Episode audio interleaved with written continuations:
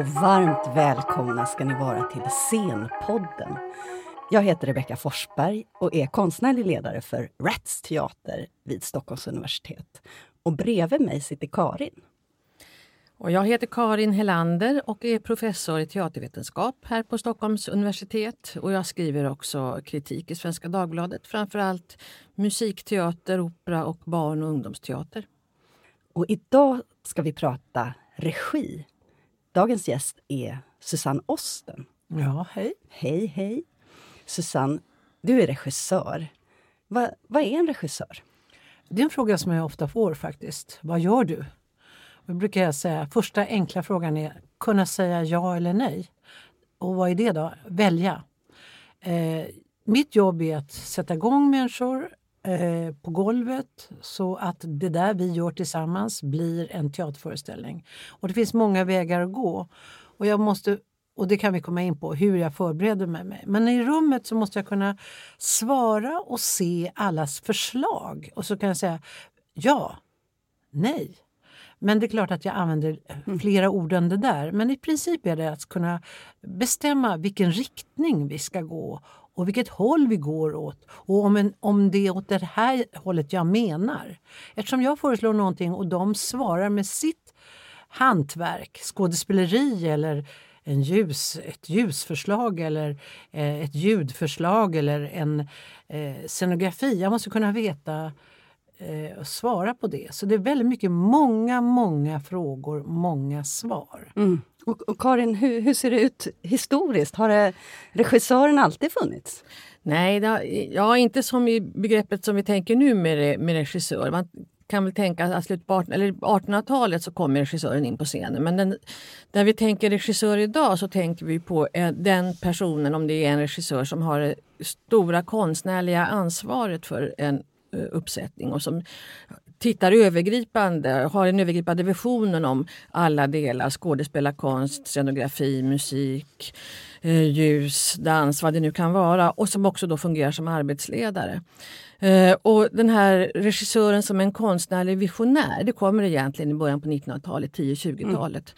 Där eh, det är regissörens konstnärliga vilja som, och tolkning av en text eller ett verk som är det som är kärnan för en hel teaterproduktion. Just det. Hur, men hur länge har du arbetat som regissör, Susanne? Jag tror att jag blev regissör när jag satt i kassan på Borgen och de spelade en Shakespeare-pjäs och jag sålde biljetter till den och såg den 25 gånger. Då såg jag hela bygget. Eh, varje kväll så såg jag min syster spela i den där komedin av Shakespeare och varje kväll så såg jag något nytt och sen något nytt. Och då tänkte jag till slut att så där skulle inte jag göra, jag skulle göra så här. Då hade jag erövrat, tror jag, ett sätt att se på berättelsen.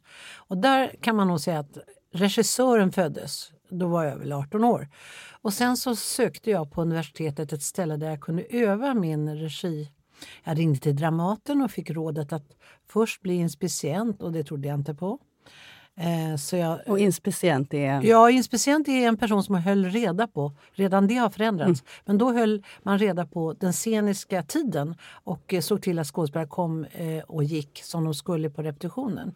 Plus att man, skött, man var den tidens producent. Mm. man säga. Mm. Jag trodde inte att det var min väg. Det lät inte rätt och också rådet att börja från golvet, börja sopa golv, att det skulle leda till regi. Jag tänkte det här är ett maktyrke, jag måste skaffa mig redskap för att erövra det. Det här är ju ett arbetsledaryrke. Mm. Det förstod jag ju. Mm. Det hade jag ju sett. Eh, så då tog jag reda på den enda studentteatern som fanns. Det var i Lund eh, på den här tiden när jag började plugga där, 63. Och jag gick till studentteatern och jag sa jag vill lära mig regi. Har du någon erfarenhet av dem då? Det var värsta professionella kraven redan då. Mm jag blev helt paff och så, mm. så vet jag att jag sa till Ulf Gran som ledde studentteatern titta på de här blå ögonen och tro om jag kan... Jag vill lära mig allting. Mm. Och av någon anledning så tog han mig. Det kan han ha ångrat för jag var väldigt oerfaren. Så jag satt vid hans sida och såg hur han regisserade, vilket var ett vanligt sätt att bli regissör då. Och så försökte jag sköta en del enklare uppgifter då vid premiären som ljus och ljud och allting. Och jag var ju så fascinerad av pjäsen så jag missade ju många saker. och där tror jag att han ångrar att han tog in den här tjejen med sina blå ögon. Men han gav mig då chans att re regissera och då föreslog han en nyskriven pjäs om atombomben som eh, var skriven av Kurt Benesch. Det var eh, flera kvinnor som sitter och tittar på sin döende son eh, efter ett eh, kärnvapennedsläpp. Och eh, jag gjorde den. Hur vet jag inte, men det blev succé. Wow. Och det var aldrig, never heard of, på Studentteatern. Folk ville se den. Mm. Jag tror det var ämnet och jag tror att jag intuitivt förstod hur jag skulle göra det spännande. Sen har jag använt ett helt yrkesliv till att försöka förstå hur regisserar jag bäst? Jag menar, där var det känsla och eh, vilja men eh, sen har jag lärt mig massa nya saker. Mm. Har du eh, någon gång ångrat att du blev regissör? Aldrig. Det här var min grej. Mm. Det var det jag kände med en gång. Aha! Dels är det en underbar eh, situation att få föreslå människor saker och de gör det. Det är så njutningsfullt. Mm. Så att, och så kan man säga så här, och gör det en gång till. Och sen när de gjort det så kan man säga, och gör det en gång till. Och så säger man nu lite snabbare eller nu tycker jag ni ska se ut som zombies eller vad man nu kommer på. Och så gör de det. För de är så yrkesskickliga så de kan åstadkomma det med sin fantasi. Och de gillar också att repetera. Så att, så att repetitionerna är en njutning. Sen är det inte särskilt kul att bli nerskriven eller att göra något dåligt och allt det där. Det behöver vi inte prata om utan själva processen är så intressant. Hur ser din arbetsdag ut? 1971 eller, eller 2016? Jag tänker, om man tänker bara regi- regissörens arbete, hur, om du ska eh, börja Ja, repetera det- en pjäs. Jag tycker det liknar lite lappskrivningar om ni minns dem. Att jag går upp på morgonen och gör en lista på vad jag måste presentera varje dag. Och det räcker inte utan jag måste vara väldigt påläst, påläst redan i en period innan. Men då repeterar jag den där som jag har läst in mig på. Och så gör jag ordning en lista. Och om jag får jämföra, det är samma när jag till exempel ska ha en stormig inspelningsdag på filminspelning. Då är det så himla svårt att komma ihåg vad det var det gick ut på de här scenerna om det blåser. Då blir ju alla sinnena, man står där och det blåser, det är kallt och så står den här skådespelare och kämpar och så jobbar fotografen i motvind. Då har jag också en lista som jag till och med har hänger om halsen. Uh, vad var det nu det här? Det här var en passionsscen. Ja, Okej, man försöker komma ihåg vad går det ut på? För att mm, vi står i en storm av sinnesförnimmelser när vi regisserar. En, en skådespelare kommer in och säger jag har ont i magen. Eller mitt barn blev överkörd på vägen, jag måste gå. Ja, det står en storm av verkligheten in i det där lilla rummet där vi ska göra en fiktiv, en påhittad situation. Då måste man komma ihåg vad var det vi skulle göra idag? Vad går det ut på? När man har avklarat själva tillvarons alla händelser. Och sen måste de här skådespelarna komma till någon slags humör när de kan leka eller vara med varandra på något kreativt sätt. Så då har jag övningar som jag har gjort en lista på. Idag ska vi, göra, idag ska vi öva oss att leka. Mm, det kan vara en svår sak om man inte har lekt sen man var barn. Så då har jag kanske tagit, sett till att det finns legobitar i lokalen och lite nallar och sådär. Och så, så leker vi då. Och sen så kanske uppgiften den dagen var hur länge tror ni att vi lekte? Några som helt kastades in i den leken, de, lek, de är alldeles svettiga och säger "Det- var bara någon minut. Just det, Andra säger att tid. jag, jag, Ja. jag kunde inte nog räkna minuterna, det här tog ju evigheter, vi höll på i flera timmar. Och då säger jag, ni har lekt i 27 minuter. Mm. Och, då, och då sen så reflekterar vi kanske, har jag på min lista. Vad innebär det här att vara barn? Är alla barn lika? Är lek lika? Bla, bla, bla. Sen har vi kanske en textscen som vi då sätter tänderna i och säger ehm, och jobbar med den. Men jag värmer upp våra hjärnor till att det ska handla om... Jag försöker att ha det fräscht. Det är inget faktiskt och jag använder inte samma recept varenda dag utan jag gör nya saker också för att överraska mig själv. Och sen kan det hända helt, helt eh, öppna saker. Att någon kommer med en väldigt bra idé och så håller vi på med det ett tag. Men när dagen kommer igenom så ska regiassistenten och jag vara överens om att scen 1, 2 och 3 har vi touchat, vi har rört dem. Och sen går jag ganska snabbt fram och jag kallar det skiss. Vi är på ettan, vi är på tvåan, vi är på trean och sen har vi låt säga 27 scener igen. Ja, så har vi kommit igenom det på 14 dagar. Och när vi har gjort det, då gör, då gör vi ett genomdrag av det där och ser vad har vi nu? Och så diskuterar vi det. Och sen börjar jag om med nya lappar, nya grejer och sen håller vi på så där fram till premiären. Att vi, vi, vi skärper och vi skärper och vi skärper sakerna. Eh, och sen har vi liksom slut.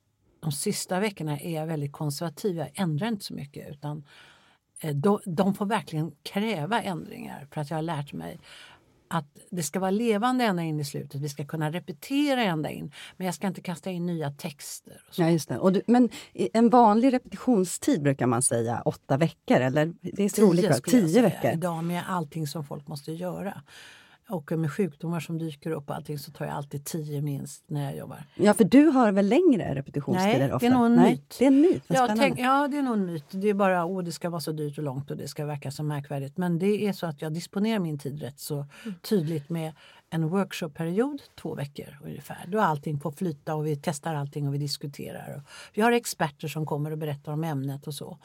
Och sen så jobbar vi oss igenom enligt... Vi matar. Och är det en lång, lång pjäs, typ 12 timmar, mm. det har jag aldrig gjort, men jag har gjort en sex timmars pjäs.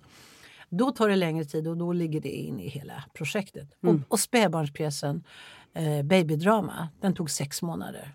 Men det är, det, det är att betrakta som forskning samtidigt. Jag, jag tänker verkligen på det när jag hör dig berätta om ditt arbete, ditt regiarbete, att det ligger väldigt nära forskning. Jag är ju akademisk forskare, teaterforskare. Och det är ju samma processer. Alltså det handlar om samma grad av nyfikenhet och besatthet och kunskapstörst och vilja att sen kunna gestalta eller formulera det man har eh, hittat i sin forskning. Det ligger väldigt, väldigt nära tycker jag. Ja, där kanske också det här med publiken kommer in som en pådrivande regissör. Jag är ju publikens representant hur intressant än det här är som vi geggar med och tycker och hittar vad upplever publiken av den här repeterade scenen? När Leif Sundberg och jag hade intervjuat Dario Fo, eh, dramatikern, regissören, skådespelaren och nobelpristagaren i Danmark var vi på ett seminarium. Då tog vi det till någonting som vi kallade att definiera publiken. Och för oss var det att veta vem man spelar för. Det betyder inte att vi visste det, men vi ville rikta våra pjäser åt ett visst håll. Och då började jag experimentera med, och det har jag fortsatt med, att göra en sammansatt publikgrupp som representerar en tänkt publik. Det vill säga lite barn, kanske då, i en grej om uppfostran men också en annan vuxengrupp, deras föräldrar. Så då kanske jag skiljer på de två grupperna. Jag spelar upp dem för barnen och de reagerar så här. Jag spelar upp dem för de vuxna, de reagerar så här. Jag är fortfarande regissör. Jag kan ju se om det funkar, om scenen fungerar. Jag ser alla, hör alla, fattar alla ungefär vad den går ut på. Blir de berörda? Det är mina grundfrågor. Mm. Det är, de frågorna ställer jag också när det gäller babydrama. Ser de? Lyssnar de? Följer de dramat? När lägger de av? Vad blir de rädda för? Vad tycker de om? Skrattar de? Och babydrama, kan inte du Karin kort säga någonting om babydrama? Babydrama var en, eh, en pjästext av Ann-Sofie Barani som Susanne uh, iscensatte. För, för, för en publik mellan 6 och 12 månader. Och de var väl, kan de, vad var de? 10, 15, 20 bebisar 14 per gång? 14 14 högst, med då medföljande vuxen. Så vi var 40 i salongen. Precis. Och som också bröt mot väldigt många fördomar tror jag mot den här åldersgruppens kapacitet och eh, vilja och möjlighet att ta emot konstnärliga uttryck. Dels var det en ganska lång föreställning med, med småbarnsteatermått mätt. Den var väl 80 minuter. Ja. sånt. Mm. Och sen, eh, jag såg den flera gånger med, med bebispublik och det fanns ju en sån otrolig fascination från eh, publiken, målgruppen. Eh, och eh, ett sånt samspel, en sån dynamik mellan scen och, och salong. Och det fanns ett moment som var särskilt spännande tyckte jag, där, där ni arbetade med masker. Som ju man tänker att masker skrämmer slag på små barn. Men det var ju nästan det mest fascinerande momentet i hela den mm. uppsättningen för bebispubliken. Just det, med stora, stora ögon. Ja, mm. och ja, det drog igång en massa nya forskningsfrågor och grejer. Och jag, eh, ja, den, den ledde till tusen frågor kan man säga. Men rent praktiskt så jobbade vi alltså med deras föräldrar. Barnen och deras föräldrar. Det var nödvändigt för vem skulle ta dit barnen? Och sen jobbade vi också med de två mottagarna, de vuxna och barnens kontakt. Och sen var det också vanlig publik som kom dit utan barn. Så vi hade en, eh, min forskningsfråga var hur tidigt kan man börja spela teater för? Och då menar jag med teater en speciell gestaltningsform där de tittar och, och, och jobbar med föreställningen inne i huvudet och inte tar på allt och inte letar upp allt. Och det var det som fanns en någon slags idé om. Dessutom den här, vill, vill spädbarn vara i en grupp, i en, i en publikgrupp och det ville de. Mm. Det fanns inte så mycket forskat på det heller. Utan man kunde se att de var väldigt intresserade av varandra men det störde dem inte att sitta där utan de kunde kolla in varandra och så såg de samtidigt vad som skedde. Och den stora upptäckten var väl kontakt. Om inte vi var redo för kontakt så fick vi ingen kontakt. Och det handlar inte så mycket om om vi smällde i fingrarna eller tjoade utan vi måste vara där helt enkelt. Och det är teaterns grund grundfråga. Är skådespelaren där med sin person trots att man har så mycket att tänka på? Så mycket samspel, så mycket text, så mycket steg, så mycket tekniska saker. Är man där för det som kan hända just den kvällen? Det är ju ritens rest. Mm. Närvaron. Ja. Alltså vad, så vad gör en regissör i, i, i riten. Så att jag ordnar för eh, att skådespelarna har rätt process. Ordnar så att publiken kan eh, komma in och få del av det. Förstår ungefär vart de, vi ska. Ordnar och sam... Och sen är det väl... Regi är egentligen, om det en konstnärlig dignitet, är rytm. Min tidsuppfattning och mina val, ja, nej, som vi pratar om. Nej, ja, nu ska vi göra det. Ja, nu ska vi göra det. Nej, vi ska inte göra det nu. Det ska vi göra nu. Det där är väldigt personligt för varje regissör. Det där är också väldigt personligt för spädbarnet, det vill säga människan. Rytmen är det som gör att vi blir intresserade och så, att vi hålls kvar i någonting. Att, att, att någon har lyssnat och varierar berättandet så att vi kan följa med och orkar följa med. Eh, vi säger att ett en liten unge orkar bara en 30 minuters föreställning. Det är bara bullshit. Det handlar om att vi orkar inte med spädbarnet. Men det är någon annan grej. Men jag har gjort sex timmars teater, och inte för barn, men fyra timmar har vi gjort för barn. Eh, med studenterna gjorde Det Kungliga Teaterdagiset. Och det gjorde jag för att lära dem att eh, försök inte med att när ni gör barnteater måste det alltid vara 30 minuter. Det handlar om helt andra saker. Det handlar liksom om den viljan att eh, variera en föreställning och naturligtvis kisspauser och matpauser när det är småbarn. Och även vuxna vill ju ha soppa och gå ut och titta på varandra. Karin, skulle du vilja ge några exempel på pjäser och filmer som Susanne Osten har gjort? Ska jag försöka göra en mycket, mycket kort resumé på Susannes väldigt rika produktion så får man börja någonstans där med Fickteatern, den fria gruppen som bildades i slutet på 60-talet, 67 och fanns i fyra år och gjorde mycket uppsökande, radikal och rolig teater. Men sen kom Unga Klara-tiden där Susanne var konstnärlig ledare från 1975 där finns det ju en sån klassiker numera som Ideas barn som hon skrev och gjorde tillsammans med Per Lysander som handlar om barns perspektiv på en skilsmässa. Ett år innan så gjorde hon den numera kult, kultföreställningen mm. tillsammans med Marita Garpe, Jösses flickor som var ett, en del av verkligen en stark kvinnorörelse för tiden och som blev oerhört omskriven och omstridd också får man säga. Eh, sen när man kommer längre fram eh, på 90-talet och där kring så finns det väl stora eh, feministiska genus, eh, genusmaskeradsuppsättningar som har varit väldigt viktiga för svensk teater. Eh, dit hör det allra viktigaste till exempel eh, Sen naturligtvis många barnföreställningar, inte minst babydrama som var för en publik från sex månader. Och en stark eh, teateruppsättning som numera också finns som film och är väldigt aktuell idag. Eh, pjäsen hette Flickan, mamman och soporna och är en självbiografisk berättelse om en flickas liv med en eh, psykotisk mamma. Och det har blivit en film som heter Flickan, mamman och demonerna som är en stark barnfilm som först blev barnförbjuden men nu tack och lov inte är det längre. Finns det någon skillnad att regissera teater och film eller radiodrama? Det finns ju alltid en stor eh, ängslan, en producerande del ni ska fylla ut den här salongen, det ska komma folk, vi ska ha bra recensioner. Det är det ena. När det gäller film är det, det ska kosta miljoner och varför skulle vi satsa just på den här filmen?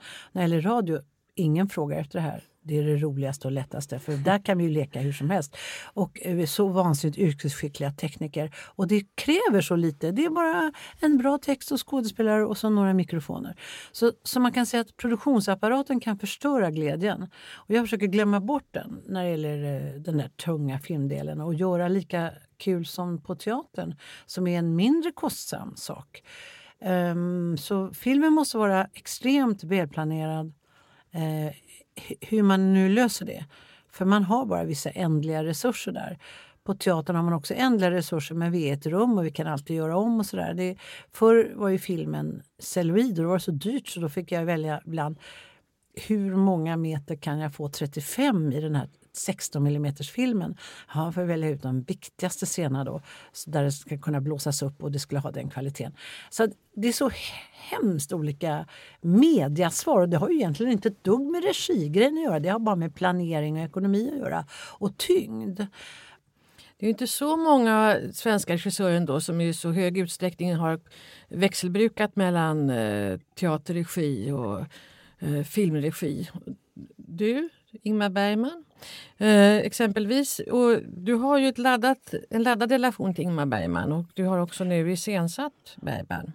Jag, jag har inte så mycket laddad relation till honom annat än att han har faktiskt stoppat en film för internationella grejer och han har eh, skickat ett ganska taskigt brev och sådär. Till, din till mig. film har han mm, ja, stoppat? Han, ja, jag skulle göra en film som heter Bröderna Mozart och jag fick ett taskigt brev av honom en vecka innan inspelningsstart. Han hade haft halvår på sig att tycka någonting. Då skrev han att det var det sämsta manus jag någonsin hade läst. Det var inte särskilt snällt. Det var ju laddat. Efter han första filmen hade sagt att den var väldigt bra. Så jag trodde att vi hade en Nej, jag tror att han var en mycket laddad figur och att vi nya unga generationer var ett hot. Så att jag, man aktade sig för honom. Jag aktar mig för honom. Men jag har haft en del konfrontationer. Jag tänkte jag ska inte vara för rädd heller. Det behövs ju någon som säger emot. Men um, när det gällde att göra, regissera hans text, då tar jag alltid ställning till vad säger texten mig? Vet jag någonting om det här? Eller vill jag veta någonting om det här? Eller vill jag gå vidare på det här? Och då var det en underbar... Eh, Vad är det för text? Den heter eh, 64 minuter med Rebecca. Och jag tror att jag spontant sa, nej men, här, här är ju Bergman feminist. Och sen är man ju tvungen att säga i alla fall i 64 minuter. För jag har inte täckning för mer. Men här, i de där 64 minuterna, så, så är han på kvinnans sida och på, jag gör en mycket fin beskrivning. Men det är kvinnor. radiodrama? Det, och då gjorde jag det till radiodrama med Magnus Lindman som är radioteaterdramaturg. Vi satt och bearbetade det på radion. Där fanns det nya krav. Att det skulle bara vara 47 minuter eller någonting sånt. Så då gjorde vi det. Men sen fick jag idén att ah, jag ska göra film på det här. Jag fick en ny idé när jag läste det här och höll på med det här. Och? Ja, det ska jag göra. Jag ska bara hitta 20 miljoner. det kommer du göra. Vad kan du då berätta med filmen som du inte redan gör med radiodramat? Varför vill du göra film på samma text? Nu blir det narcissistiskt kan jag säga det, för nu blir regissören, regissören har en illusion om evigheten. Film är kvar. Men det kan man ju säga är en stor illusion, för ingenting kommer vara kvar. Allt kommer att försvinna. Eh, utom det där som bränns och skickas ut som någon slags eviga fragment, ABBA och lite annat. Men, så att, jag vet inte, men det är någon otrolig grej att du kan berätta en historia som är kvar. För teatern är just skriven i sitt nu och försvinner. Du kan vara sentimental och prata minnen om det men här har du ett arbete som är kvar, som andra kan se, som de kan omvärdera. Jag har ju haft en film som jag gjorde 82 som handlar om min mamma och Ingmar Bergman. Och så åkte jag till Kina och visade den förra året. Och kvinnor från idag kan säga men det här är ju vår tid nu här i Peking. Det är ju helt magiskt att tiden blir, blir alltså den, den, den illusionen om att tiden har gått och allt det där. Inte i, i eh, en berättelse. En berättelse kan vara kvar och vara relevant. Men jag tänker att radiodrama, då, att det har också med bildberättandet att göra. När vi lyssnar på ditt radiodrama då eh, så skapar vi våra egna inre bilder när vi lyssnar. Men du måste också ha visualiserat mycket eh, i ditt huvud när du har arbetat med radiodrama. Är det någonting som, som du sen har haft som du vill gestalta med bild? Eller är det, tänker man inte alls så? Ja, jag översätter allting automatiskt i bilder kan man säga vare sig jag jobbar med det ena eller andra. Jag är ju inte romanförfattare men jag har skrivit ett par saker så där man kan se kanske hur bildmässig är min prosa eller mina essäer, är de bildmässiga? Jag tänker att det är någonting som scenen är ett landskap som går att berätta bilder i. Men jag har också gjort mycket teater som bygger på ord.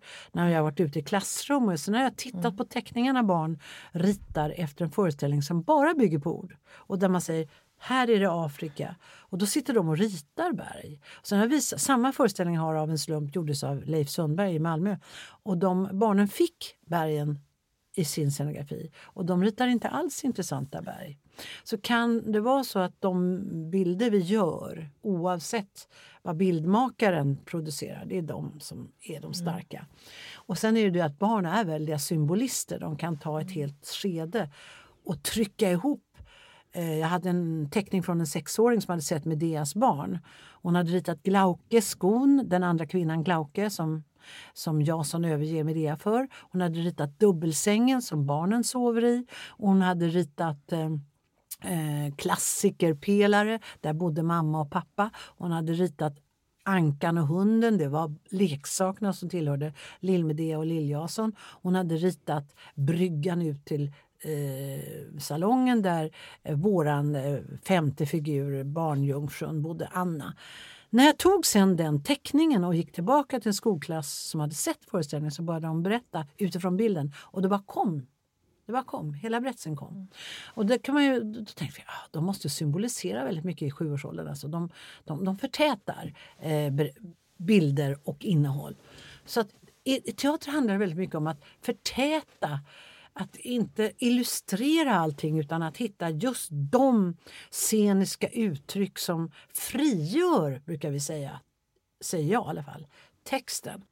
Jag tror att det som är så suggestivt med Ingmar Bergman är att han målade sina bilder i kroppar och relationer. Och det har han tagit från teatern. Så den största bilden så att säga är människans kropp i förhållande till en annan. Och den kan man skildra så otroligt speciellt på film, man kommer så nära. Nu märker vi hur filmen glider in på teatern och man börjar jobba med, mycket med bildmediet. Jag kan känna när jag sitter på en teaterföreställning att om inte kroppen är där blir jag uttråkad. Men när jag går på bio så saknar jag ingen kropp för då går man så nära. Så jag tror att längtan efter intimitet kommer driva fram teatern till en väldigt bildmässig produkt ett tag där en del ganska obegåvade imitationer av film kommer vara.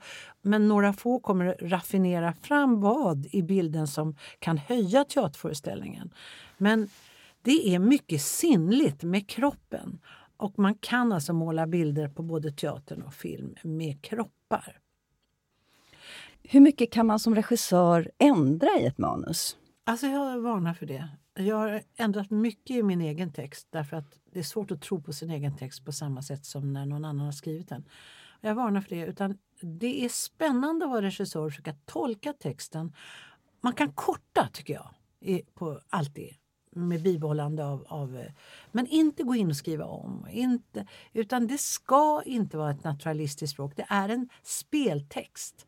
Och det där ska man lösa. Det är motståndet. Det är det som är motståndet. Nej, inte hålla på och hemsnickra och göra om. Jag tycker att eh, visst är det okej okay med en bearbetning eh, och modernisering. Men, men eh, gör det då litterärt väldigt tydligt. Och sen eh, har man fantasi att lösa det där.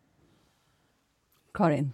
Egentligen tänker jag att svaret är man kan göra hur mycket som helst. Sen är ju frågan varför man ska göra det då och inte ta en annan pjäs istället om man ändå bara ska klippa sönder den. Men det, eller göra om den. Men, men egentligen är ju eh, teater fri med det att man kan tolka texterna, man kan bearbeta man kan korta dem.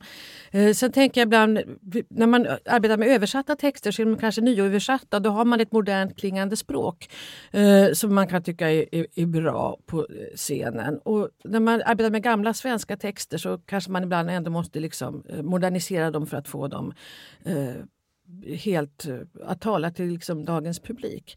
Men i princip kan man väl göra vad som helst. Fast jag håller med Susanne. Ja, det är ju roligt när man ser uppsättningar där man ser att man har bråkat med texten och haft texten som avstamp för att verkligen eh, våga se på att gestalta texten. Jag tycker nog att Karens definition är den rätta. Men när det gäller mig själv så har jag ju gjort så mycket nya texter. Mm. Och eh, jag har ju sett om och om igen att är texten väldigt bra så blir skådespeleriet alltid bättre. Sen kan man ju också tänka som så att teatern, vi har ju det som inte litteraturen har. Om vi till exempel ska tolka klassiker. Det kanske finns begrepp, situationer, ord som vi inte tycker är bekväma idag. Det kan vara jättebesvärligt vad är litteratur. Vi kan ju faktiskt bara ta bort dem, tolka om dem, byta upp och ner, byta kön, vad vi vill. Det kan man faktiskt göra med teatern utan att tappa någonting utan att man är, Men kan man vara ja. mer brutal till exempel med klassiker? det är ju ingen som protesterar. Skillnaden Nej. är ju, de är ju döda så att man kan göra vad man vill. Men, men eh, teatern är ju till sitt väsen queer.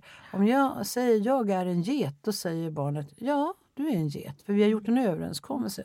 Så det leder till väldig frihet.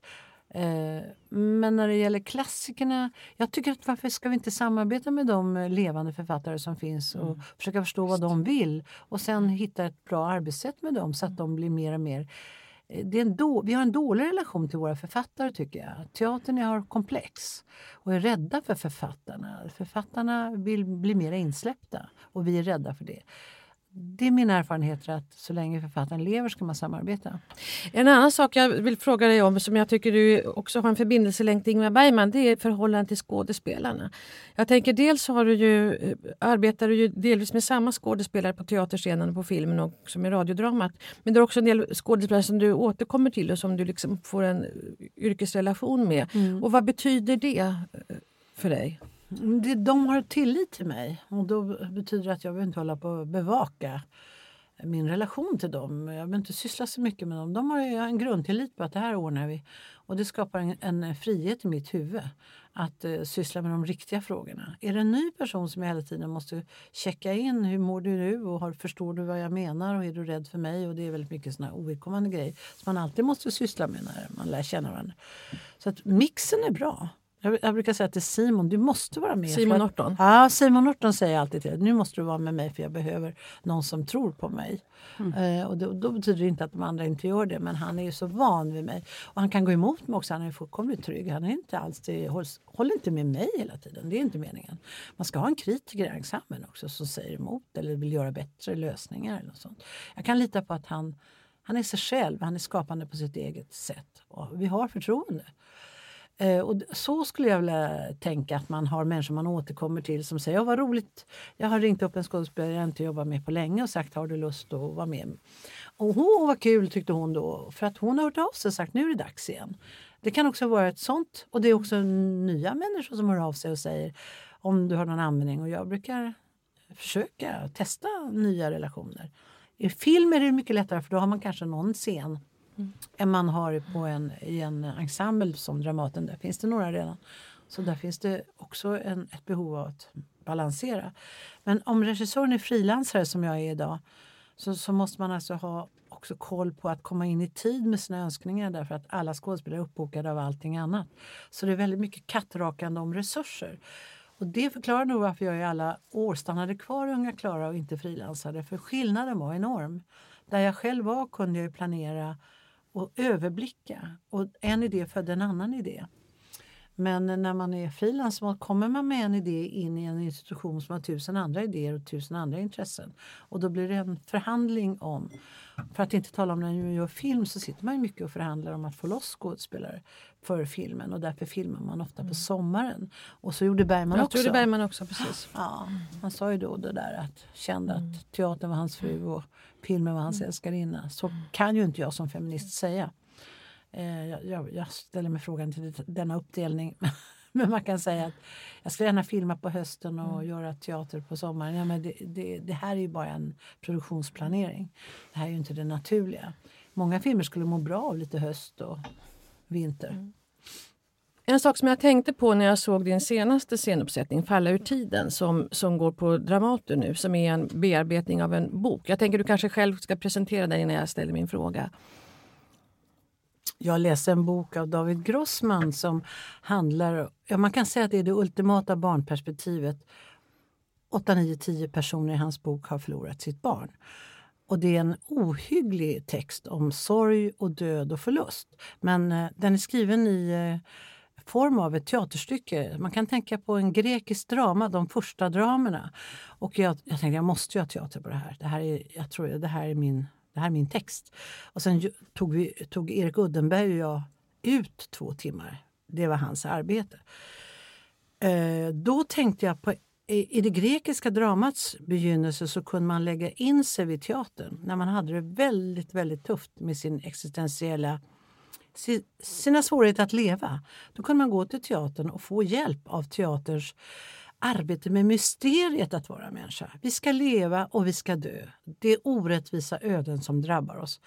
Och jag minns att jag hungrigt läste Medeas slutrader om och om igen eh, av Euripides när jag själv låg i en skilsmässoprocess.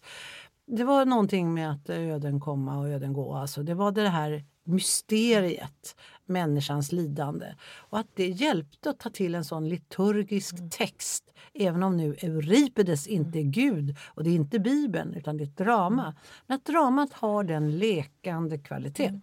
Så det, då. Och, precis, och uppsättningen blir ju också en, verkligen en slags ritual. Den spränger liksom teaterns eh, vanliga ramar. blir en sån stark sorgeritual. Jag, då tänkte jag att det var nog första gången jag verkligen insåg vad det här antika begreppet från scenkonsten, då, tragedins början i vår västerländska kultur, katarsis eh, själslig redning verkligen eh, kan betyda för en människa 2016. Men så tänkte jag också på att vad som, eh, vad som gjorde det så starkt det var att eh, som jag också tycker präglar din regikonst. Ett sån kombination av en väldigt stark form, en formmässighet som är väldigt rytmisk och som är ganska sträng och en frihet för skådespelarna inom den här formen. Och jag tänker att det har också med en slags hantverksskicklighet att göra i själva regissörsarbetet. Du pratar om den konstnärliga visionen, att vara arbetsledare, gruppdynamik, allt som har med det att göra, vara publikrepresentanten. Men sen finns det också tänker jag, en slags hantverksskicklighet att få alla de här olika delarna i regifunktionen att samarbeta som du måste ha kunnat utveckla under decennier du hållit på. Kan du själv sätta fingret på vad, vad är det där kombinationens nyckel? Ja, då måste jag vara lite då kan jag tala om de här sakerna vi har talat om. Till mm. exempel mm. när jag höll på med babydrama så blev jag väldigt klar över att egentligen i all vår kultur bygger på imitation. När bebisen tittar på masken så ser den sina stora ögon och, och munnen och, och, den relaterar starkt till det. Den har ännu inte lärt sig att det här masken är läskig eller något där. Den är bara nyfiken på den här runda formen. Det verkar vara biologiskt nyfiken. Och imitationen är ju inte särskilt eh, hyllad. Att vi imiterar, det gör man bara i dansen och i asiatiska kulturer. Och man kan se det på Bali, att folk står och vrider ens armar i former. Det är lärarens funktion att ta i en och forma kroppen. Medan vi har en västerländsk eh, myttradition om det ensamma geniet som hittar på själv. Så finns det andra kulturer och andra tekniker. Så jag tror, jag säger att jag är inte bärare av den psykologiska bullshit-traditionen. alltså att man håller på och gräver i ett privatliv och så. Utan jag går till dansen och till komedian, den moderna komedian som jag har lärt mig av Philippe Gaulier och Keith Johnston. Det är hantverksmässiga bedömningar. Tror vi på det här skedet nu? Och den är mera eh, framarbetad utifrån situation. Och den sene Stanislavski han hamnade ju från att gräva i ohyggliga tragedier som hade hänt en människa och det skulle man gå till och, och där skulle man lida sig fram till ett uttryck till att göra de fysiska handlingarna, att man i repetitionslokalen ska försöka titta på vilka omständigheter omger nu de här människorna när de gör det här? Och inte alls hålla på att gräva i, i, i det privata utan det är fantasi, det får vi använda. Så att jag har varit väldigt orienterad på det fysiska, det fysiska berättandet. Och det är bara berättelser. Jag brukar säga det är bara teater, vi ska bara göra teater. Och jag är inte ett dugg anhängare att sitta och fråga skådespelarna om deras privatliv eller någonting sånt. Det finns ingen terapi i det här. Inte min terapi i alla fall, de får väl gå egna och forska på sig själva. Det är bara bra. Men utan det här är något, en gemensam berättelse. Och är den gemensam då kan vi i lokalen, om vi är fem, sex stycken till, säga ja, visa, spela upp den här scenen nu. Hmm. Och så kan vi titta på den. Fattar vi den? Hur, kan man gå åt det där hållet? Det blir mer objektivt, det blir ett hantverk. Så var komedians teater och det behövdes ingen regissör utan gruppen regisserade Just det, men då, det låter, eller du arbetar då väldigt kollektivt med hela eh, ensemblen ja och gruppen? Ja och nej kan man säga. Mm. Jag lägger in eh, uppgifter. De jobbar ibland två, ibland tre, ibland alla på samma uppgift. Eller individuellt eller går åt olika håll. Och ibland så löser vi scenen. Jag håller på med en scen och de går och löser en annan. Så de jobbar mycket med varandra också. Och de kan också sitta och titta på en scen och föreslå förbättringar eller som hjälpa varandra. Så det är liksom en, det är ett sätt att dela upp arbetet till den här berättelsen ska bli greppbar och vi är vår egen publik då. Sen plockar jag in regelbundet publik att titta på det där. Och en, en, en, jag hade en emotionell dramaturg i eh, jag kallar henne Boel, i min eh, arbetskamrat som har varit med om en livstragedi och hon var den emotionella dramaturgen. Så en gång efter en semester så sa jag nu ska vi testa några ganska tuffa scener på er. Och hon hade en liten grupp omkring sig med mödrar och fäder som har förlorat sina barn.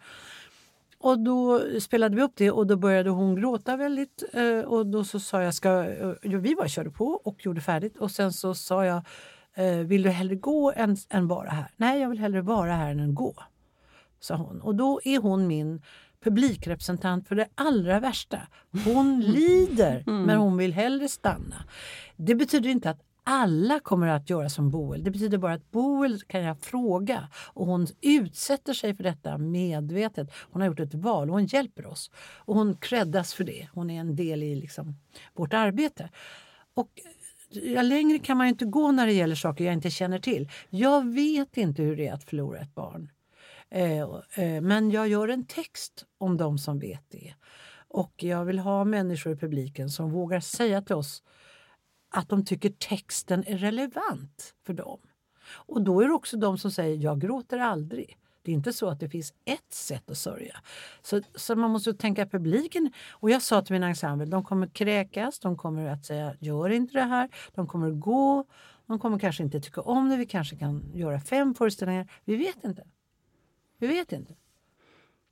Jag tänker den där, jag var också såg Falla ur tiden. Mm. Och innan så tänkte jag, nej men jag har ju inte heller förlorat ett barn, men det var sorg. Sorg mm, har jag sorgen, haft. Ja, och jag har varit med i sorgeprocess. Mm. Och det är den man återupplivar och, och är med om i den föreställningen. Ja, alla har vi ju förlorat någonting. Och vi har varit med om, jag, jag har förlorat min mamma och jag har, varit, har vänner som har förlorat sina barn. Så att vi har varit nära det. Men eh, det som David Grossman och hans hustru då säger, det, det kan det kan vara blott erfaras genom texten här. Det går inte att förstå, man blir aldrig av med det. Eh, och det är stora meningslösheten och ändå måste man leva. Och han är en förebild för mig på det sättet att han har skrivit en text om det svåraste. Och folk sa, men du behöver inte göra det där. Du behöver inte gå och sätta dig och skriva det där när du lider så fruktansvärt. Men han sa, det var det, när han var där var det enda han ville göra. När han tänkte att han skulle gå dit varje dag så tänkte han, men så var det inte för oss som gjorde den här vi har ju den stora lyckan att möta en färdig form, nämligen hans text. Vi möter inte traumat, vi möter texten om traumat. Så vi kan säga att den här texten känns angelägen och den ger oss en högre mening. För om vi kan få kontakt och nå några som säger ja det här är viktigare än att vi går härifrån då har, har, teatern uppfyllt sin enda mening att vara ett ställe där man kan lägga in sig för sorg eller för glädje eller vad man nu vill lägga in sig för. Och vi sitter i en studio på Stockholms universitet och pratar med Susanne Osten om regi. Susanne, varför ska man gå på teater? Men där går man för att få sin, eh, sina tankar, sina hemligaste tankar formulerade tror jag. Och då slipper man tänka dem själv. De sägs ju av andra och så kan man tycka att det är äckligt eller roligt eller fantastiskt eller gripande. Men det är just konstens funktion att göra det tydligt, det som bebisen redan börjar fatta. Aha, de här håller på med någonting som också har med mig att göra, min födelse att göra, min existens att göra. Och eh, det är därför man går, för att få, för att få reda på att man lever och att man inte är tokig. Tack Susanne Osten för att du ville komma hit till oss och prata om regi. Vi... Är det det vi har gjort? Ja, och livet. vi är tillbaka med ett nytt program och då har vi en, en ny gäst som får prata om ett annat ämne. Vill du säga tack, Karin? Jag vill gärna säga tack. Tack, Susanne. Tack Karin, det är alltid kul att höra av dig berätta vad jag gör.